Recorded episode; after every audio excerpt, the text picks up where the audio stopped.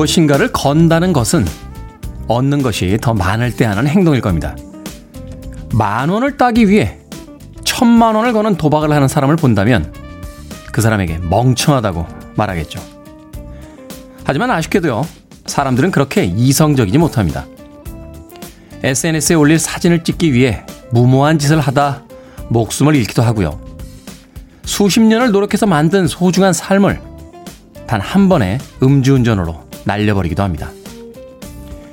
조국의 독립이나 운명적인 사랑쯤은 돼야 목숨을 걸고 인생을 거는 줄 알았는데 고작 몇 개의 좋아요와 몇만 원의 대리 비용에 모든 것을 건 사람들의 기사를 읽습니다. 문득 우리도 역시 아무것도 아닌 사소한 것에 인생을 낭비하고 있는 것은 아닌지 다시 한번 생각해보게 되는 아침입니다. D-253일째 김태현의 프리웨이 시작합니다. 빌보드 키드의 아침 선택 김태현의 프리웨이, 저는 클테짜 쓰는 테디 김태훈입니다. 오늘 첫 곡은 서드 아이드 블라인드의 Semi-Charmed Life 띄워드렸습니다. 경쾌하긴 한데 노랫말은 좀 우울한 곡이에요. 약물 중독에 빠진 한 사람에 대한 은유를 담고 있습니다. 이 음악은 사실 나올 때 꽤나 많이 화제가 됐던 것이 벨벳 언더그라운드의 그 루리드가 만들었던 Walk on the Wild Side라는 곡의 답가로 만들어졌다 하는 이야기가 꽤나 또 화제가 되기도 했습니다. 살다 보면 참 사소한 것에 모든 것을 걸 때가 있죠. 매일 나오는 그 뉴스 속에 등장하는 사람들도 그렇고 우리 역시 마찬가지입니다. 별것도 아닌 걸 가지고 맞네 틀리네 내가 원래 그런 애를 가지고 몇십 년 동안 사귀어온 사람과의 인간관계가 단절되는 모습도 심심치 않게 만나게 되고 또 경험하게 됩니다. 예전에 저희 아버지가 저희 집 가훈을 하나 정하셨는데요. 그 가훈이 뭐였냐면 대세에 지장 없으면 가자. 뭐 이런 뜻이었어요. 어릴 때였기 때문에 정확하게 생각은 안 납니다만 사소한 것에 목숨 걸지 마라 하는 이야기가 아니었을까 하는 생각 해보게 됩니다. 자, 8243님께서 테디님 주말 잘 보내셨어요? 전 테디님 방송 신랑이 틀어줘서 들어가면서 김해 있는 아들 대학교 기숙사에 짐 가지러 다녀왔습니다. 2시간이 지겹지 않고 즐겁더라고요. 오늘도 좋은 목소리 신나는 팝 부탁합니다 라고 문자 보내셨습니다. 기숙사에 짐 가지러 갔다라고 하시는 거 보니까 대학이 이제 종강인가요? 네, 그렇죠. 12월 오늘 21일 종강할 때가 됐군요. 신동진님, 테디 요즘 자다가 추워서 강제로 기상하게 됩니다. 그 덕분에 프리웨이 자주 듣게 돼서 좋아요. 이런 게 어부지리인가요? 일거리가 없어 너무 힘든 요즘입니다 라고 답답한 마음 또 토로해 오셨습니다. 그죠? 저도 잘 때 이렇게 눈 뜨면 그래도 건너편 아파트의 불빛이라도 좀 보려고 이렇게 커튼을 열어놓고 자는데 언젠가부터 이제 창문에서 냉기가 들어와가지고요. 이불 바깥으로 발 하나만 나가 있어도 추위에 깨게 됩니다. 커튼 꼭 치고 자십시오. 김태수님, 테디 안녕하세요 라고 간단하지만 아주 강렬한 인사 남겨주셨습니다. 박희나님, 첫 멘트 들어버리고 기다리긴 처음입니다 라고 하셨는데 조금 늦게부터 들으셔도 됩니다. 꼭 7시부터 맞춰서 들으실 필요 없으니까 아침 시간에 또 무엇인가 하나의 강박은 안 가셔도 되지 않을까 하는 생각 해보게 됩니다. 자, 청취자 여러분들의 참여 기다립니다. 문자번호 샵 1061, 짧은 문자는 50원, 긴 문자는 100원, 콩은 무료입니다. 여러분은 지금 KBS 2라디오 김태현의 프리웨이 함께하고 계십니다. KBS 2라디오 김태현의 프리웨이.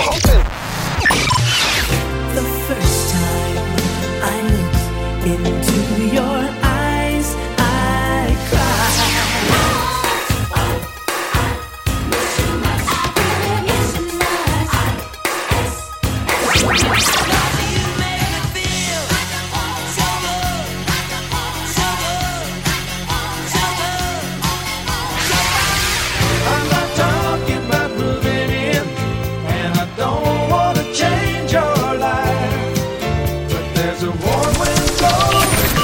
Stop the music. 크리스토퍼 크로스의 Sailing 들으셨습니다. 최경민 씨께서요, 카텐이라고 흐흐 보내주셨습니다. 제가 카텐이라고 그랬어요? 커튼이라고 안 했어? 아, 참. 저희 때는 다 카텐이라고 그랬어요. 예. 커튼이라고 그 발음이 바뀐 지 얼마 안 됩니다. 예. 지난번에 도마도 사태에 이은 예. 두 번째 또 사태를 일으키는군요. 그런 발음들이 있죠. 예. 이걸 어디식 발음이라고 해야 됩니까? 이거 뭐 일본의 잔재는 아닌 것 같고요. 그냥 우리식으로 막 발음하다 보면 예전에는 영어 선생님들도요. 그렇게 발음을 하셨어요. 왜냐하면 뭐라고 할까요? 그 외국분들 발음을 들을 수 있는 기회가 이렇게 많지 않았기 때문에 예. 비겁한 변명인가요? 제가 대학에서 그 불어를 전공했는데 불어에서 이제 영어 알파벳으로 R이라고 이렇게 돼 있는 스펠링 있죠. 그 이제 에흐라고 발음을 하는데 흐 발음이 납니다. 근데 제 기억이 맞다면 처음에 입학했을 때요. 교수님들 중에 몇몇 분들은 그냥 르로 발음을 하셨어요. 그래서 단어를 그렇게 외웠다가 그 막상 진짜 프랑스 사람들한테 그렇게 발음을 하면 못 알아듣습니다. 저는 잘못 없어요. 예. 그때 선생님들이 그렇게 가르쳐 주신 걸 충실히 배웠을 뿐입니다. 예. 제 마음속에는 언제나 카텐입니다. 예. 커튼이라뇨. 느낌 안 살잖아. 커튼이라고 하면. 최경민님. 올고준 지적. 예. 감사드리겠습니다. 9263님께서요. 테디 새 아이들 키우느라 직장 그만두고 15년 전도 아이들만 케어하던 와이프가 다시 직장으로 복귀합니다. 다시 복귀하는 와이프 보고 있으니까 왠지 마음이 짠하고 미안하고 많은 생각들이 오가네요. 와이프보다 제가 직장 출근 시간이 늦은 시간이라 와이프를 위해 지금 아침 차리고 있습니다. 라고 보내주셨습니다. 와이프분 지금 기분이 어떠실까요? 15년 동안 아이들 키우다가 다시 직장으로 복귀하는 그 기분. 경단녀라고 하죠. 아이들 키우느라고 이제 경력이 단절된 여성분들을 이야기하는 단어인데 아이들의 육아하고 교육 이런 건 국가가 좀 해줘야 되는 거 아닙니까? 고령화 사회라고 이야기를 하는데 예, 많은 경력 있는 커리어 우먼들이라든지 또는 남자들도 마찬가지고요. 아이들 키우느라고 경력이 단절되고 예, 사회생활에 그 갭이 생기는 건 좀 아니지 않나 하는 생각 해보게 됩니다. 9263님에게요. 죽 선물 교환권 보내드릴게요. 바쁜 시간에 식사 준비하기 좀 그러시면 죽이라도 한 그릇 꼭 맛있게 데워서 아내분 출근시키길 바라겠습니다. 자, K80221037님. 테디 살짝 우울한 아침입니다. 라고 보내주셨습니다. 그러게요. 월요일인데 날씨까지 찹니다. 오후까지는 날씨가 좀 차다라고 하니까 옷 좀 따뜻하게 입고 나오십시오. 네.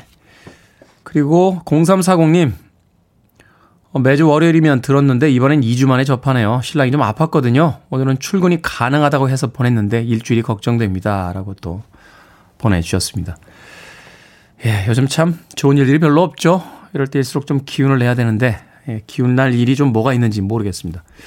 손흥민 선수 아직 토트넘 100골 안 넣었죠? 예, 얼른 빨리 100골 넣어서 기분이라도 좀 밝게해줬으면 좋겠다 하는 생각 듭니다. 자, 유튜브에서 유지인님께서 보내주셨네요. 와우, 이제 유튜브로도 생방 볼 수 있네요. 토론토에서 여유로운 일요일 저녁 시간 보내고 있는데 유튜브 생방 알림이 딱 떴습니다. 반갑습니다. 라고 문자 보내주셨습니다. 캐나다에 계시군요. 자, 오늘부터 유튜브 스트리밍 시작합니다. 콩 어플 업들에도요. 네, 유튜브에서 직접 실시간으로 즐길 수 있으니까 유튜브 통해서 또 많은 분들 청취해 주시길 부탁드리겠습니다. 네, 보이는 라디오로 예, 직접 영상까지 출력이 되니까요. 유튜브 많이 즐겨주시길 바라겠습니다. 자, 뉴 슈즈의 음악으로 갑니다. 아주 독특한 팀입니다. 백인 멤버들로 주로 구성이 되는데 흑인 멤버가 있긴 있어요. 그럼에도 불구하고 백인 부부를 중심으로 80년대 주로 활동했던 그런 팀입니다. 블라이드 소울 계열의 음악을 들려줬던 뉴 슈즈의 I Can't Wait.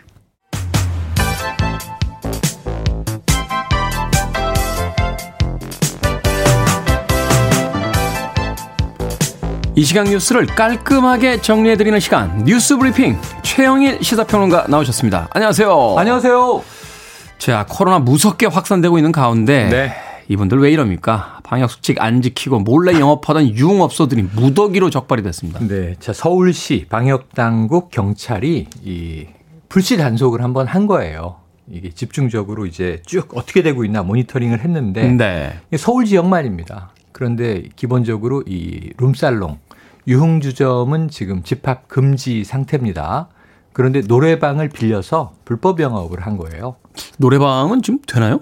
노래방은 9시까지는 되지만 예, 지금 이제 이 최근에는 수도권 이 바이러스 때문에 여기도 집합금지에 들어갔습니다. 이제 그런데 어쨌든 유흥주점은 문을 닫았지만 노래방을 빌려서 영업을 하면서 문제는 이제 9시가 지나면 문을 걸어 잠그고 네. 안에 손님들은 받고 그리고 만에 하나 또 이제 불시 단속을 감안하여 지하 비밀 통로를 확보해 놓고 뒷문 영업을 했다. 헤드라인 기사들은 그렇습니다.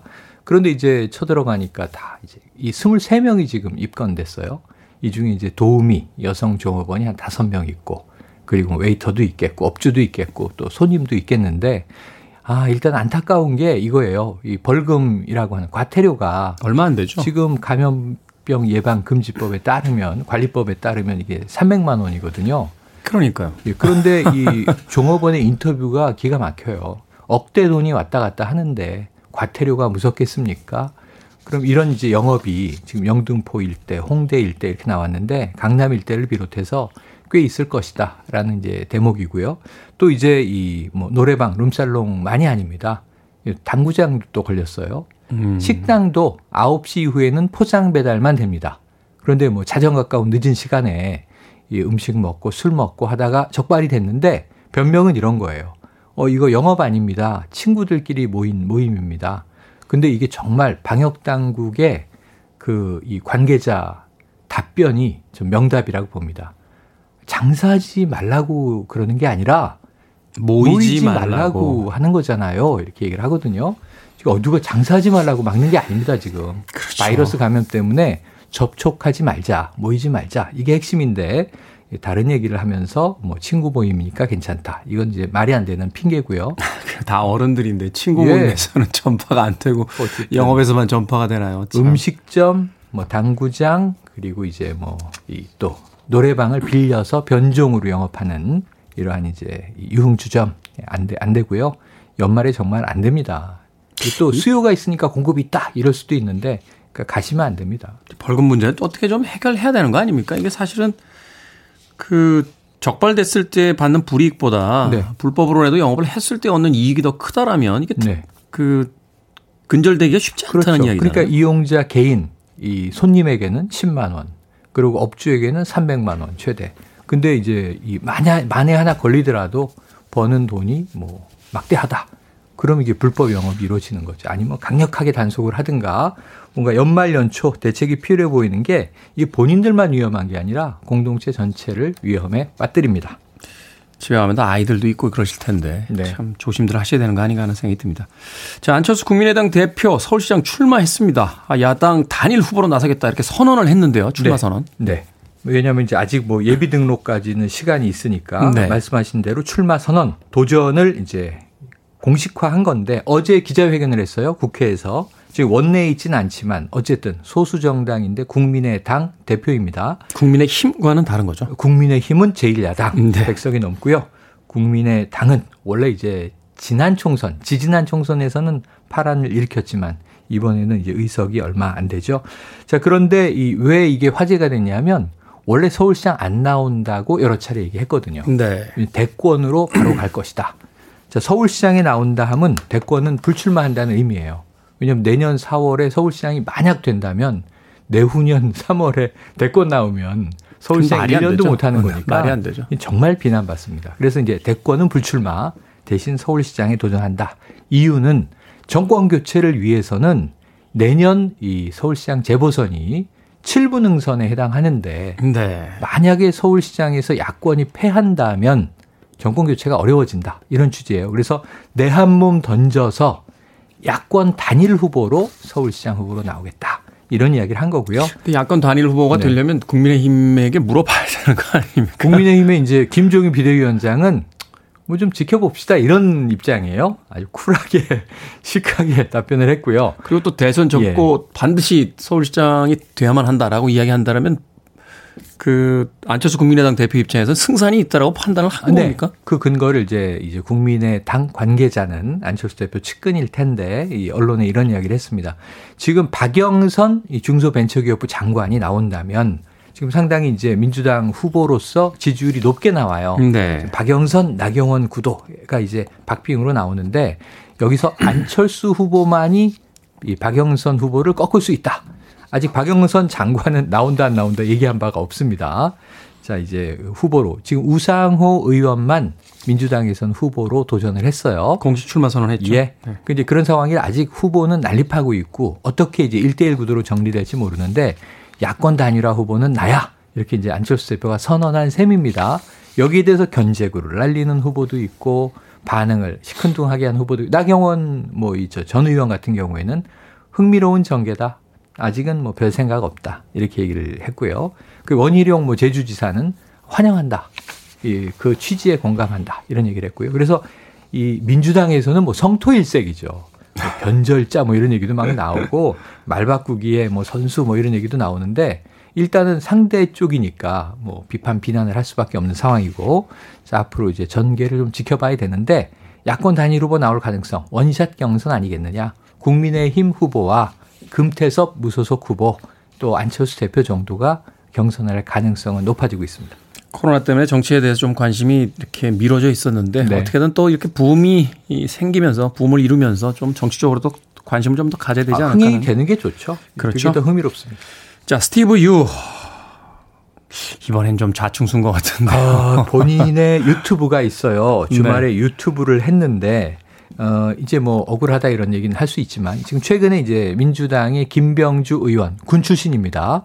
이 유승준 원천 방지 5법이라는 걸 발의했어요. 그러니까 이 안에 출입국 관리법도 있고 그리고 재외동포법도 있고 공무원법도 있고 해서 5개의 법안을 이제 바꿔서 개정을 해서 유승준 같은 사례가 결코 나오지 못하게 원천적으로 차단하겠다. 최근에 대법원은 유승준의 손을 들어줬지만 우리나라에서는 계속 비자를 내주지 않고 있습니다. 네. 유승준 씨가 유튜브를 통해서 분통을 터뜨렸어요. 김병주 의원의 이름도 직접 거론했습니다. 나는 정치적 발언할 생각이 없지만 정치가 자꾸 나를 끌어들이고 있다. 이렇게 이야기를 하면서 이런 이야기를 해서 물의를 빚었습니다. 그래, 나 약속 못 지켰다. 그게 죄냐? 너네들은 다 약속 지키면서 사냐 이런 얘기를 했는데 아니 그 부분은 나름 그래도 인간적으로 납득할 만한 부분이에요. 그런데 네네. 그 뒤에 또 있었던 어떤 정치에 대한 이야기라든지 굳이 그런, 안 해도 되는 이야기 그런 발언들을 굳이 이제 정치적인 발언들을 이제 해서 정부를 비판했는데 이게 다소 극우 유튜버들이 종종 쓰고 있는 음모론을 많이 이제 갖고 온 것 같습니다. 그래서 네. 유승준 씨 왜 이러나 물론 본인은 이제 본인의 입장에서는.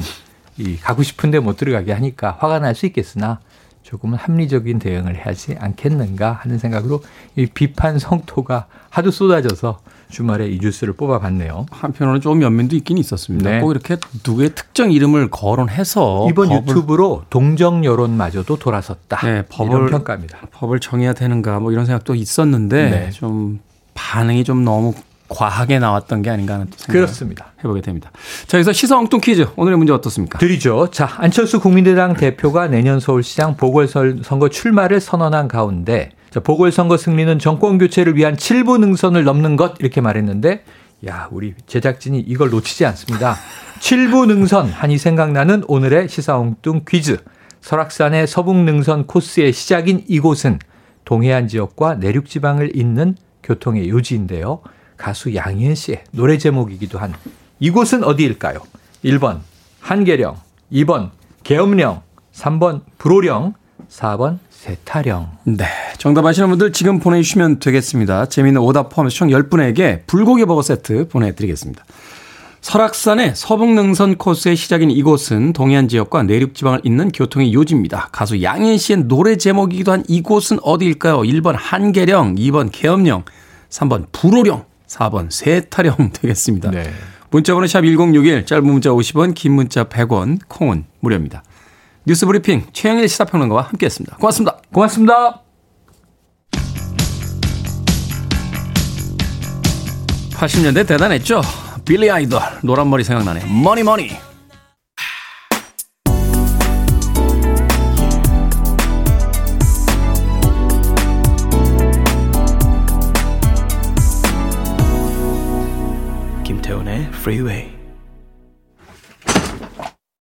빌보드 키드의 선택 KBS 2라디오 김태현의 프리웨이 함께하고 계십니다. 오늘의 시사 엉뚱 퀴즈 정답 1번 한계령이었습니다. 이 보기 만드느라고요. 진짜 새벽까지 문자가 왔다 갔다 합니다. 저희 단톡방에.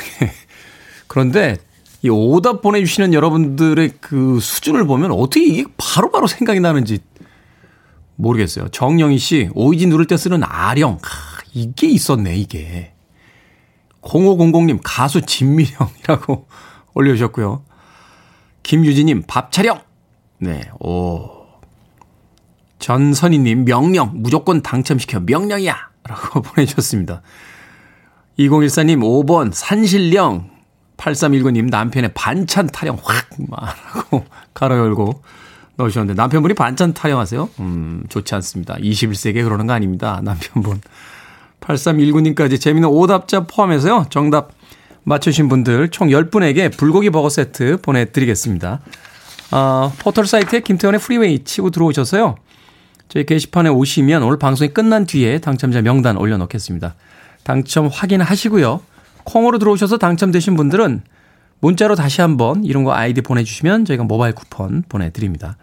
문자 번호는 샵 1061, 짧은 문자 50원, 긴 문자 100원입니다. 자, 2991님께서요. 테디 안녕하세요. 외롭고 쓸쓸한 자가격리 애쓰셨습니다. 저희 남편도 2번이나 자가격리 했는데 우울증이 와서 힘들었어요. 이제는 웃는 일만 있었으면 좋겠습니다. 라고 보내셨습니다. 2번이나 자가격리 되셨어요. 사실 요즘처럼 확진자가 늘고 있으면 그렇게 이상한 일도 아닐 것 같아요. 밀접 접촉이 되면 또 2주 정도 자가격리를 해야 되니까. 사실 저는 생각보다 그렇게 어렵진 않았습니다. 예. 좀 정신없이 살던 그 시기여서 이 시간을 통해서 좀 재충전을 하자 이렇게 생각을 했는데 그런다고 다시 되고 싶지는 않습니다. 근데 문득 이런 생각이 들더군요. 저는 이제 방하고 거실이라도 이제 왔다 갔다 하면서 시간을 보냈는데 원룸 사시는 분들이라든지 또는 고시원처럼 조금 좁은 공간에 자기 거처가 있는 분들이 자가격리가 됐을 때 이 긴 시간 동안 참 견디기 쉽지 않겠다 하는 생각 했습니다. 그때는 또 지인들이 보내주는 이 문자나 전화 이런 게 또 꽤 힘이 됩니다. 자주자주 주변에 자가격리 되신 분들 계시면 이게 왜냐면요. 그 누구만 되라는 법이 없거든요. 연락도 좀 자주 해 주시고요. 친구들끼리 단톡방 만들어서 즐겁게 수다도 좀 떨어주시면 힘이 좀 됩니다. 2991님에게요. 네. 롤케이크 보내드리겠습니다. 남편분하고 좀 나눠드시고 우울증 빨리 좀 해결하셨으면 좋겠네요. 8630님, 테디 안녕하세요. 엄마가 테디 팬입니다. 그러니까 요새 어머님들이 그렇게 팬이더라고. 옆집 방송 듣다가 우연히 테디에 빠져서 넘어오셨대요. 그동안 일하면서 들으셨는데 지난주 화요일에 허리 디스크가 파열돼서 시술을 쉬면서 집에서 듣고 계십니다. 아이고야. 첫 시술이신데 주변에서 재발이 많고 시술하면 안 된다 이런 말씀 많이 해주시니 걱정이 많이 되시나 봐요. 엄마 성함은 복희 씨입니다. 앞으로 관리 잘해서 건강히 일상으로 돌아가자고 힘내시라고 전해주세요. 네. 얼른 치료받으시고 빨리 쾌차하시길 바라겠습니다. 아침 시간에 좋은 음악 많이 틀어드릴 테니까 앞으로도 김태현의 프리웨이 많이 들어주시길 바라겠습니다. 8630님에게 커피앤도넛 모바일 쿠폰 보내드립니다. 따뜻하게 커피 한잔 하세요. 자, 7270님의 신청곡으로 갑니다. Indecent Obsession. Tell me something. Put on the radio. 김태훈의 Freeway.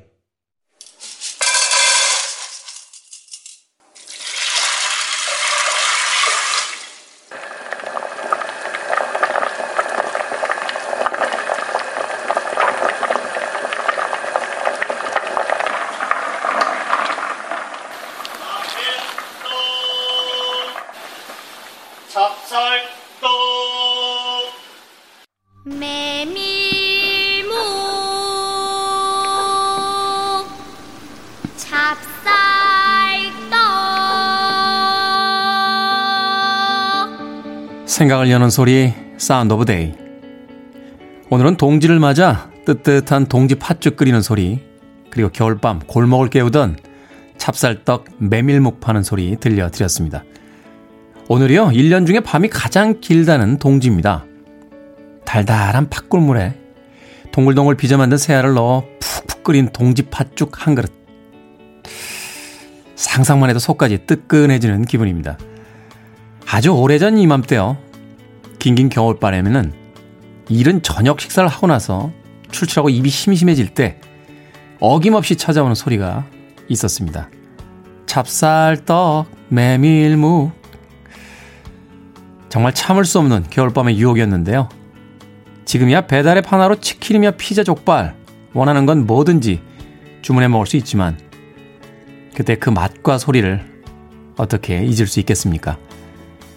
이번 겨울은 유독 길고 춥게 느껴집니다. 동지팥죽은 악기를 몰아내기 위해 먹는다고 하는데요. 팥죽 한 그릇에 이 몹쓸 코로나도 이제 그만 우리 곁에서 멀리멀리 좀 떠나줬으면 좋겠습니다. 이제 좀 헤어지자. 지긋지긋하다. Dark is the night.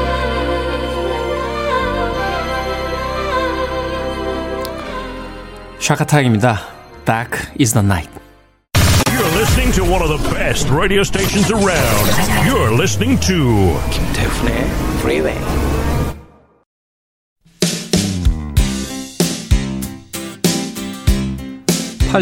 님, 딸 출근시키고 누워서 테디 라디오 듣고 있는데 저랑 똑같은 사연이 있는 사람이 있어서 세상엔 비슷한 사람이 많구나 생각했습니다. 근데 보니까 딸이 보낸 엄마 응원 메시지였네요. 고맙습니다.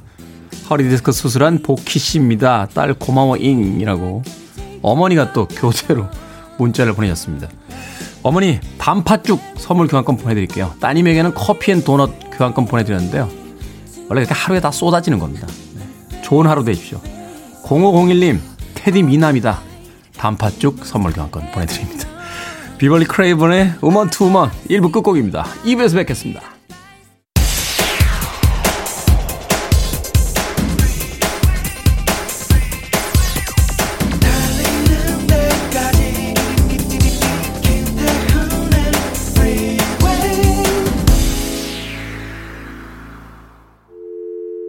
I need your arms around me. I need to feel your touch.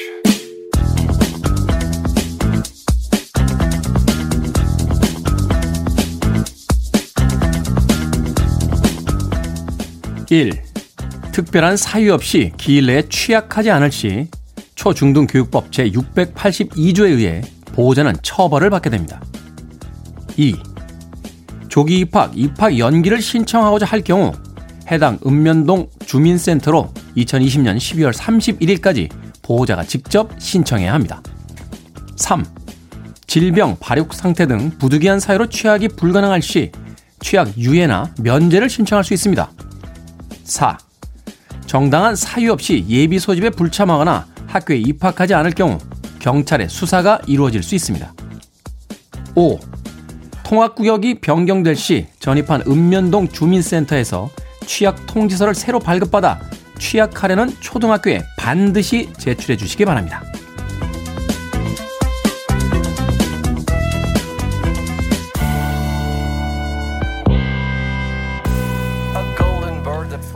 뭐든 읽어주는 남자. 오늘 읽어드린 글은요, 2021학년도 초등학교 취약 관련 예비 학부모 안내 자료였습니다. 내년 3월 초등학교 입학 예정 자녀를 둔 예비 학부모님들, 아마도 취약 통지서와 안내 자료는 받아보셨을 겁니다. 자, 오늘부터는 세종시를 시작으로 내년 초까지요, 지역별 예비 소집이 있다라고 하는데, 자식을 키우는 부모님들이 평생 잊지 못하는 순간 중에 하나가 바로 내 아이가 처음 학교에 가던 날이라고 하죠. 널따란 운동장에서 담임 선생님을 마주보고 삐뚤빼뚤 줄을 서 있는 내 아이 뒷모습만 바라봐도 야, 벌써 저렇게 컸나 하는 생각에 부모님들은 눈물이 난다고 합니다. 가슴 한쪽에 손바닥만한 이름표를 달고 두리번두리번 엄마를 찾는 아이에게 번쩍 손을 들어주시던 어머니의 모습, 지금도 떠오릅니다. 그런데 줄지어 서 있는 아이들 한 명 한 명의 출석을 부르던 과거와 달리 요즘 초등학교 예비 소집일은 부모님만 참석하는 경우가 많고요. 특히 올해는 코로나19로 인해 비대면으로 예비 소집을 진행하는 지자체도 많다고 하니까 예비 학부모님들은 잘 확인해 보셔야 할 것 같습니다. 갑자기 눈물이 살짝 날라 그러네요. 인생에서 누구에게나 처음이라는 것은 있겠죠. 바로 오늘부터 아이들에게 처음이 시작되지 않을까 싶습니다. Sureface의 The First Time 들이었습니다. 김태현의 프리웨이 2부 시작했습니다. 앞서 일상의 재발견, 우리 하루를 꼼꼼하게 들여다보는 시간, 뭐든 읽어주는 남자. 오늘은 초등학교 취업 관련 예비 학부모 안내 자료 읽어드렸습니다. 저도 약간 울컥했어요. 예. 초등학교 때 생각보다는 저는 군대 갈 때요. 예. 저희 어머니하고 제가 그렇게 사이가 좋은 관계는 아니었습니다. 예. 제가 워낙 사고뭉치에다가 저희 아버지 표현에 따르면 말 배우면서 반항을 시작해서 걸음마를 시작하면서 집 밖으로 나돌았다고 하는 그 전설적인 유아기와 청소년기를 가지고 있기 때문에. 근데 군대 갈 때 이렇게 짧게 머리 깎고 있다 이렇게 모자 쓰고 가잖아요. 그래서 모자 벗어서 나 이제 간다 하고 하는데 갑자기 막 우시는 거예요. 그래가지고 우리 엄마가 나 때문에 우실 뿐이 아닌데 막 이런. 그땐 또 왜 그렇게 그런 멍청한 생각을 했는지 모르겠어요. 그러다 갑자기 눈물을 보시는 어머님 보면서 이렇게 울컥했던 기억이 났는데, 오늘 아이들 처음 학교 가는 그 장면과 함께 그 뒤에 서 있는 학부모님들의 그림이 떠오르니까 그때 생각이 나서 조금 울컥했습니다. 요새 취약통지서 통장님이 배분하세요? 네. 송윤숙님, 취약통지서 제가 직접 배부했습니다. 5년 9개월이 제 통장입니다. 2년은 직권으로 명받았죠. 몇 개월 안 남았네요, 임기가. 라고 보내주셨습니다. 통장분들이 많으시네요. 정희맘님도 통장이시래요. 올해는 우리 통에 취약통지서 나온 가족이 총 13가구였어요. 해마다 점점 줄어만 가는 예비 취약생들을 보면 예전에 우리 두 딸들 취약통지서가 나왔던 그때가 생각이 나요. 괜히 짠하기도 하고 요즘은 코로나 때문에 울컥하기도 합니다. 라고 보내주셨습니다. 그러니까요, 아이들을 좀 많이 낳아서 잘 키울 수 있는 그런 환경이 됐으면 좋겠습니다. 또 하나는 요새도 8살에 학교 가죠? 그죠? 되게 7살, 8살 그때 학교 가지 않습니까? 저희 때 8살이라고 하면 그때 한글도 다 모르는 학생들이 되게 많았는데 요즘은 5살 정도면 다 배운다며요. 학교 좀 일찍 보내면 안 되나요? 그러면 부모님들 부담도 좀 덜 것 같고, 우리나라는 또 남자들 군대 가니까 졸업도 좀 일찍 하면은 국제 경쟁력도 좀 상승할 수 있을 것 같고. 예. 아, 먼저 가 있는 분들하고 이게 형평성의 문제가 생기나요?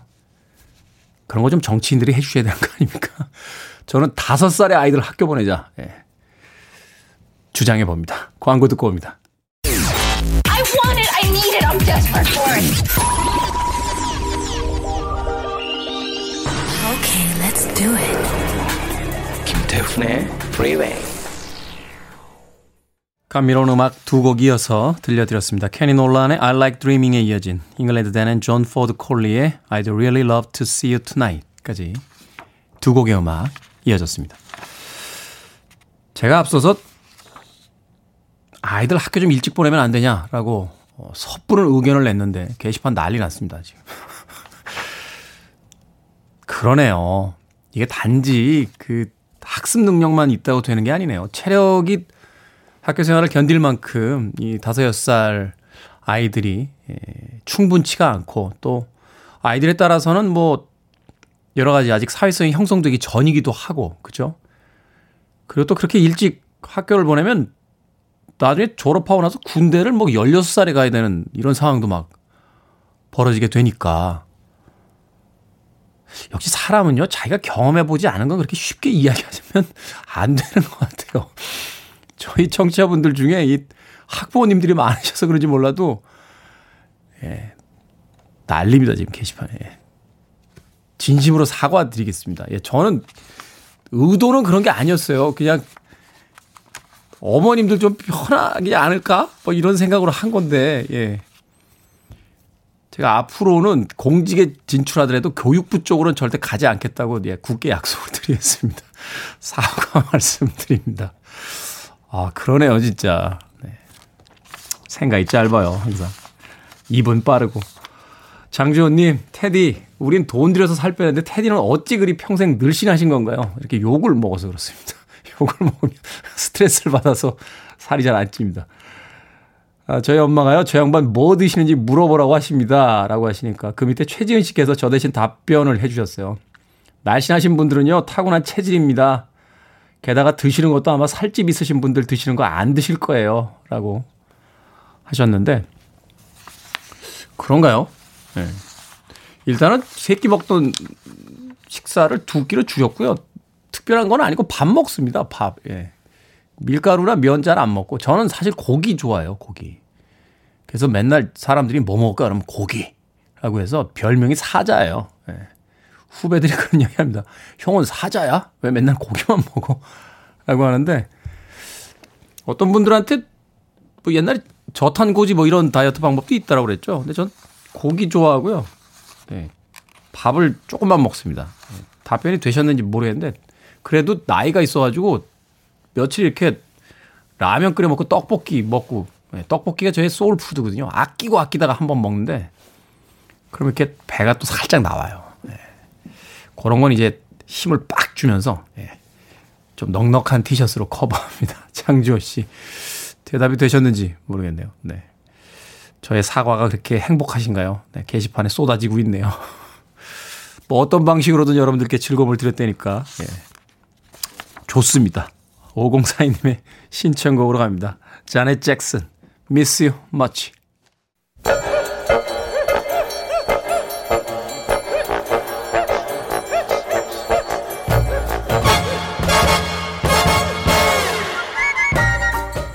온라인 세상 속 촌철살인 해학과 위트가 돋보이는 댓글들을 골라봤습니다. 댓글로 본 세상.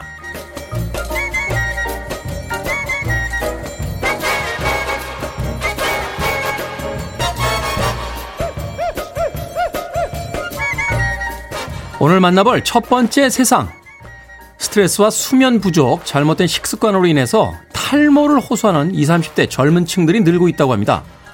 나이가 들면서 혹은 유전에 의해 생기던 탈모가 요즘에는 극심한 스트레스와 압박으로 더 빨리 찾아올 수 있다는데요. 여기에 달린 댓글들입니다. 소재님, 스티브 잡스, 지단, 브루스 윌리스처럼 돈과 명예를 다 가진 사람도 피할 수 없는 게 탈모입니다. 여러분, 우리 그냥 빠지는 머리카락은 편히 보내줍시다. 이정우님, 통장도 비어가고 머리도 비어가고 마음도 비어갑니다. 탈모, 이거 고민이죠. 오래전에 결혼정보회사 관계자와 이야기 나눈 적이 있는데요. 여성 회원들 기피상대 1호가 탈모인이라고 하더군요. 왜 그러죠? 스티브 잡스, 지단, 브루스 윌리스 다 멋있지 않나? 응? 요즘 여성들은 안 그래요? 안 그럴 거야. 안 그럴 거야. 그게 뭐 그렇게 중요한 거라고.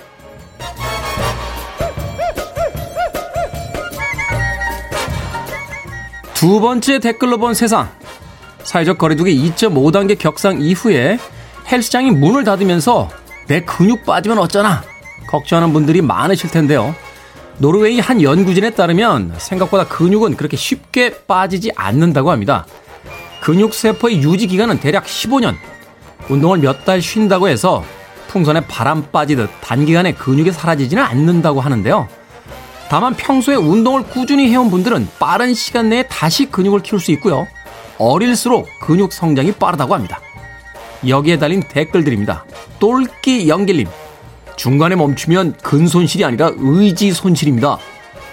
나야나님, 근손실이 걱정되세요.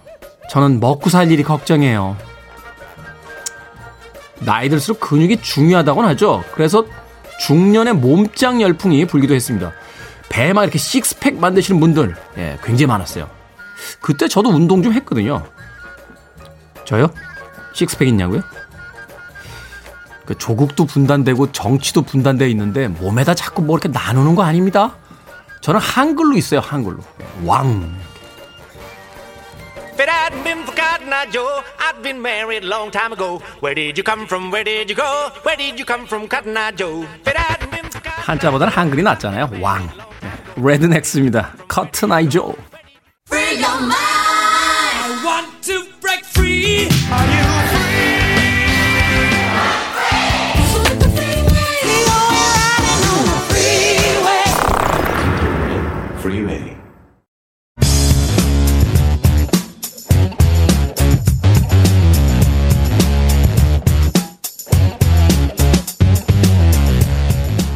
과학 같은 소리 안에 프리베이의 한 줄을 여는 월요일의 남자 국립과천과학관 이정모 관장님 나오셨습니다. 안녕하세요. 안녕하세요. 이정모입니다. 전 지구가 날린 이 시점에 우주에서는 과학계의 빅이슈가 있다는 이야기 들었습니다. 예.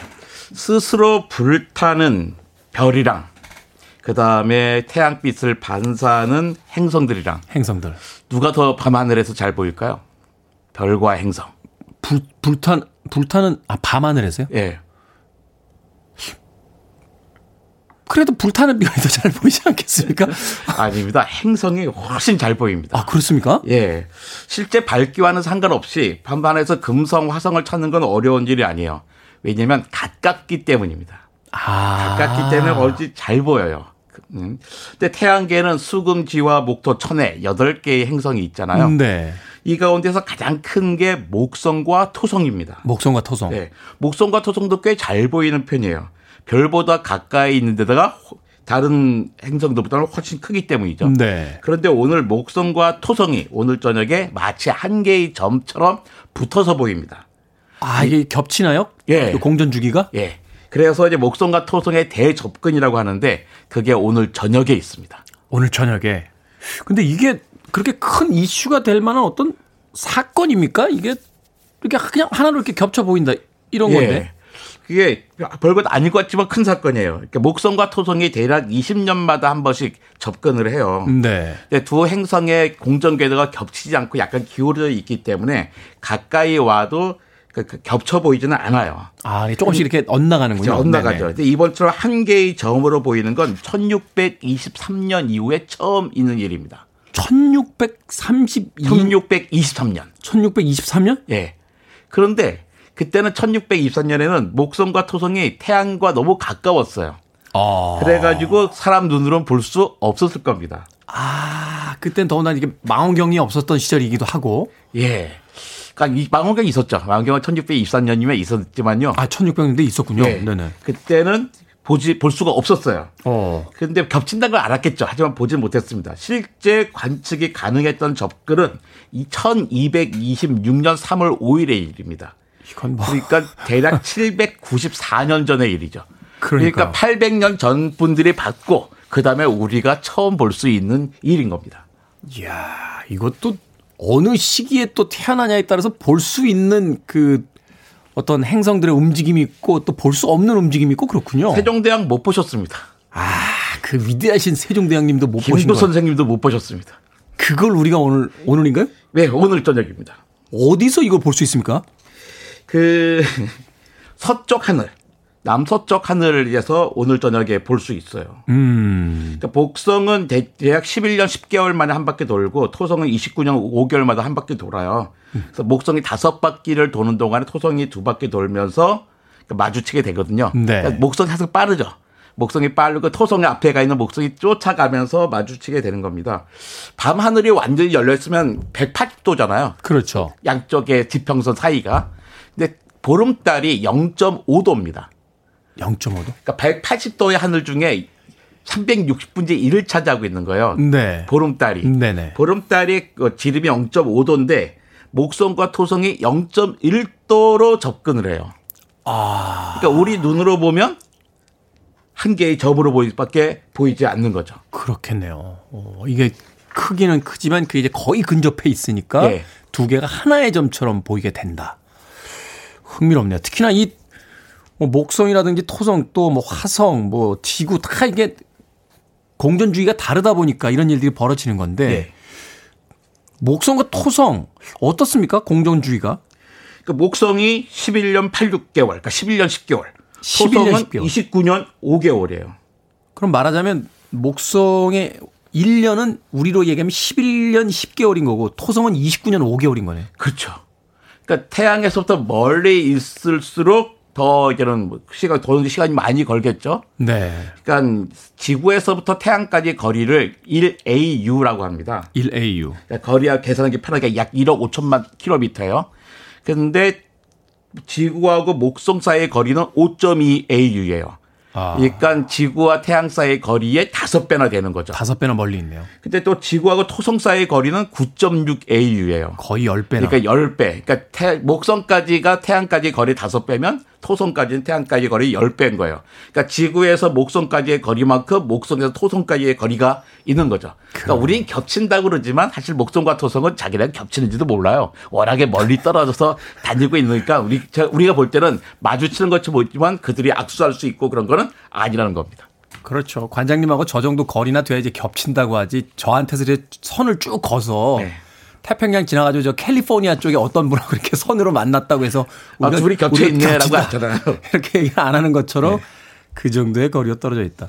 그런데 토성과 목성이 이 대접근 이슈, 현재 과학계에서 이렇게 이슈라면 과거에도 사람들이 이걸 하나의 뭐 화제로 삼거나 이벤트로 여겼던 건 아닐까요?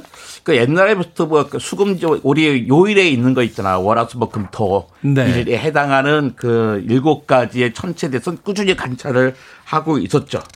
그렇기 때문에 당연히 목성과 토성도 쫓아가고 있었을 겁니다. 네. 계산에 따르면 기원전 7년에도 올해와 같은 완전히 한계의 접으로 보이는 사건이 있었습니다. 근데 기원전 7년은 어떤 해냐면 예수가 태어난 해입니다. 아, 예수님이 기원전 7년에 태어나셨어요? 예, 역사적으로 그렇거든요. 아유, 저희는 그냥 그냥 빵년, 1년 이렇게. 영년, 이제 영년은 없잖아요. 영년 없으니까. 영년은 없으니까요. 그러니까 뭐 역사를 찾아보면 기원전 7년인데 네. 이때 이제 동방박사들이 별을 보고 쫓아오잖아요. 근데 그때 3번의 대접근이 있어요. 그러면서 서쪽에서부터 동쪽으로 찾아왔다 온 게 아닐까? 응? 네. 라고 이제 실제로 동방박사가 왔다고 한다면 천문학자들은 추정을 하고 있죠. 근데 그게 아니라면 그 당시에 사람들도 밤하늘을 잘 알고 있었기 때문에 뭐 새로운 별로 느끼지는 않았을 겁니다. 1623년에도 대접근이 있었거든요. 이때는 태양과 접근해서 만나지 못했고요. 그보다 20년 앞서서도 한계의 점으로 보이지는 않지만 꽤 근접한 사건이 있었습니다. 이거 1603년인데 그건 케플러가 보고 기록을 했어요. 근데 이때가 광해군 15년입니다. 광해군 15년. 그러니까 우리나라도 그 당시는 세계에서 가장 높은 수준의 천문학을 유지하고 있었거든요. 네. 당연히 서운간의 천문학자들도 이것들을 봤죠. 그러니까 망원경이 발명된 게가 1608년입니다. 1608년. 예. 네. 그러니까 갈릴레오가 망원경으로 하늘을 처음 쳐다본 게 1609년이에요. 아, 그래서 그러니까 당연히 네. 이때는 망원경 1609년은 있었지만 망원경은 있었는데 어떻게 1603년 거는 보지 못했고 1623년 거는 태양과 가까워서 보지 못했고.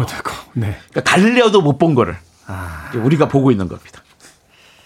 오늘 이거 보시면 우리가 갈릴레오보다 더 역사에 위대한 사람으로 이름을 남길 수 있는 하나의 아주 놀라운 경험이 되지 않을까 하는 생각이 듭니다. 음악 한 곡 듣고 와서 계속해서 과학 같은 소리 안에 이정모 관장님과 함께 진행해 보도록 하겠습니다. 카펜터스한테 이런 노래가 있었는지 저도 오늘 처음 알았어요. Calling Occupants of Interplanetary Craft. 우주에 관한 노래를 카펜터스는 어떻게 노래했는지 한번 들어보시죠. 카펜터스의 Calling Occupants of Interplanetary Craft. 네, 음악 감상하셨습니다. 제목이 너무 길어서 자주 선곡이 안 된 게 아닌가 하는 생각도 듭니다. 자, 월요일의 코너 과학 같은 소리 안에 국립과천과학관 이정모 관장님과 함께 과학 이야기 나누고 있습니다. 와, 오늘 밤에 몇 시에 볼 수 있는 거예요? 집에서 망원경으로 토성, 목성 보입니다. 7830님께서 질문하셨는데요. 자, 오늘 목성과 토성의 대접근 몇 시부터 시작이 됩니까? 지금 하늘에도 목성과 토성이 딱 붙어 있습니다. 지금도? 예. 그렇죠. 뭐 그게 뭐 그렇게 짧은 시간에 이렇게 뭐 예. 떨어져 있지는 않을 테니까. 지금 환해서 안 보이는 거죠. 안 보이죠. 네. 일단 해가 져야 됩니다. 오늘 일몰이 대략 5시 17분 정도예요. 5시 17분? 네. 네. 해가 일몰 직후에도 아직 태양빛이 밝거든요. 그래서 아마 6시는 돼야지 잘 보이게 됩니다. 남서쪽 하늘에서 6시부터 보일 수가 있고 6시 반에 가장 잘 보여요. 6시 반에? 네. 6시 반에 목성과 토성이 가장 가까워집니다. 네. 7시가 되면 우리나라에서는 잘 안 보여요. 이제 넘어가 버려요. 지평선 너머로. 저쪽으로 이제 지구가 이제 자전하니까 저쪽으로 넘어간다고요. 예. 그러니까 5시부터 보기 시작해서 6시부터 보기 시작해서 6시 반까지 그다음에 7시까지 보신다고 생각하면 됩니다. 맨눈으로 보면 하나가 보이고요. 집에 쌍안경 같은 거 갖고 계신 분들 있잖아요. 쌍안경을 보면 목성과 토성이 구분될 수 있습니다. 천체 망원경을 보면요. 목성과 토성의 달까지도 볼 수 있어요. 목성의 달 4개하고 토성에 달라 하나까지도 같이 볼 수 있습니다. 네. 근데 오늘 천문대 같은 데 가면 정말 좋죠. 잘 볼 수 있지만 어떤 천문대도 열고 있지 않을 겁니다. 아, 코로나 때문에. 그러네요.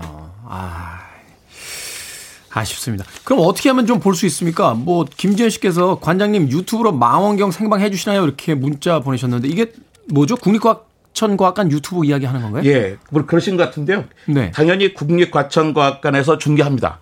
그러니까 5시부터 6시 반까지 과천과학관 유튜브로 중계하는데 대접근 영상을 해설과 함께 생중계해요. 네. 그러니까 이왕이면 좀 사람이 별로 없는 탁 트인 곳으로 가가지고 하늘을 직접 눈으로 보면서 휴대폰으로 그러니까 유튜브 중계를 보시면 그러니까 해설도 들으면서 실제로 내 눈으로 그걸 확인할 수 있겠죠. 네. 저녁 시간을 놓쳐도 괜찮아요. 그건 유튜브는 계속 남아 있으니까. 아, 영상으로 남아 있으니까. 영상으로도 해설과 함께 보는 게 좋습니다. 보통 한 30만 명 정도가 같이 보거든요. 30만 명이요? 네. 그러니까 아이들과 함께 아니 가족과 함께 보는 건 좋은 추억일 거라고 생각합니다. 예수님이 태어났던 바로 그 해와 같은 모습이 목성과 토성의 한 개의 덩어리로 보고 있거든요. 곧 지나면 일주일도 안 남았잖아요. 그렇죠. 성탄절이. 그러니까 이제 뭐 교회도 제대로 못 가는데 성탄절 분위기를 가족과 함께 목성과 토성을 보면서 네. 지내신 건 어떨까 합니다. 구독자가 1,000명 좀 넘는 저희 유튜브에서 생각하니까 30만 명이 본다고요. 저희도 구독자는 뭐 한 3만 명밖에 안 되는데요. 거기 가서 제가 오늘 댓글 좀 남겨도 되겠습니까? 자, 마지막으로 이거 하나만 좀 여쭤볼게요. 목성과 토성 그 아무리 멀리 있어도 굉장히 큰 행성인데 네. 이게 그러면 예전부터 우리 인류에게 발견이 돼서 그 계속해서 이제 관찰이 되었던 건가요? 그럼요. 그러니까 오죽하면 월화수목 금토 요일에도 들어있겠어요. 그러니까 워낙에 큽니다. 아 그러네요. 요일에 들어있다라는 건 우리가 옛날부터 알았다는 얘기잖아요. 네. 아. 목성은 그러니까 지구에서 볼 때 단면적이 토성보다 1.4배나 커요. 네. 그래서 거리는 반밖에 안 되니까 5배 이상 크게 보이죠. 정말 그리고 또 아름다운 행성입니다. 근데 토성은 더 아름답죠. 왜 띠가 있잖아요. 네. 근데 띠가 뭐냐면 얼음 덩어리예요. 무수많은 얼음 덩어리 속에 들어가게 된 겁니다. 네. 근데 그런 생각 안 해봤어. 내가 얼음 덩어리를 헤치면서 앞에 토성을 가보겠다. 그 SF 영화 보면 되게 그렇게 나오지 않습니까? 네. 이렇게 막 헤치면서 또 실제로 경험할 수 있는 곳이 있습니다. 거기 하계동에 보면 노원과 하계동에 서울 시립과학관이 있거든요. 예, 있어요. 거기에 예. 그 3차원 영상을 볼 수가 있는데 그 영상 속에서는 내가 그 속을 통해서 우주 여행을 할 수가 있어요. 아, 그러니까 3D로 그 공간에 들어가서 네. 직접 이렇게 체험하듯이 그걸 이제 알 수 있다. 그렇죠. 그러니까 의자에 앉아서 보는 게 아니라 안경을 쓰고 그 안쪽으로 내가 걸어 들어갑니다. 아, 그 공간 전체로 공간 그냥 전체를 사용해서요. 아, VR이 되는군요, 거기서. VR은 아니지만 3D로 정말로 멋진 경험을 하게 돼요. 그것도 놓치지 마셔야 되는데, 당연히 오늘은 문 닫고 있습니다. 2.5단계. 예, 지금 코로나 때문에 당분간 안 열고 있습니다. 나중에 꼭 찾아보시기 바랍니다. 대학 때도 학점이 항상 2.5에서 왔다 갔다 했는데, 2.5단계 걸려가지고 못 보는 게 왜 이렇게 많은지. 모르겠네요. 그나마 이게 코로나 때문에요. 오히려 사람들은 과학 공부는 훨씬 더 많이 하시는 것 같아요. 그죠. 그러니까 코로나 이전보다 과학책도 더 많이 팔리고 있고 과학관은 오지 못하시지만 각 과학관의 유튜브 채널들의 그 구독자가 늘어나는 거 보면요. 네. 사람들이 열심히 보고 계십니다. 과학들. 사실 뭐 요새는 뭐 코로나뿐만이 아니라 뭐 백신까지 해서. 뉴스들이 나올 때마다 관련 기사들 찾아보면서 예. 과학 공부들을 의학도 과학이니까요. 예. 과학 공부들을 이렇게 해나가면서 좀 더 이쪽으로 좀 많은 또 관심들이 또 오고 있는 게 아닌가 하는 생각도 또 들고 또 그런 분들 계실 거예요. 아, 내가 봤는데 저기 목성과 토성이 합한 건지 어떻게 알아? 걱정되신 분이 있을 텐데요. 남서쪽의 아래쪽에서 딱 봐서 유난히 밝은 별이 있다.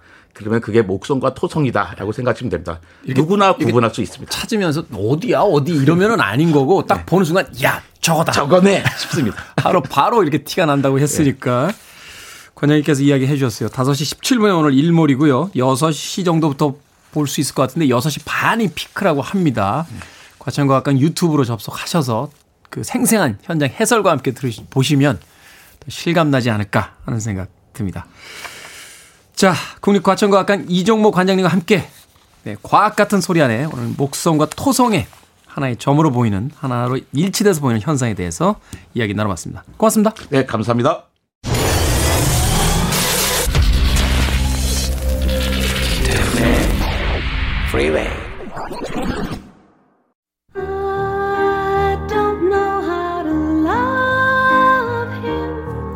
KBS 2라디오 김태훈의 프리웨이 D-253일째 방송 이제 끝곡입니다.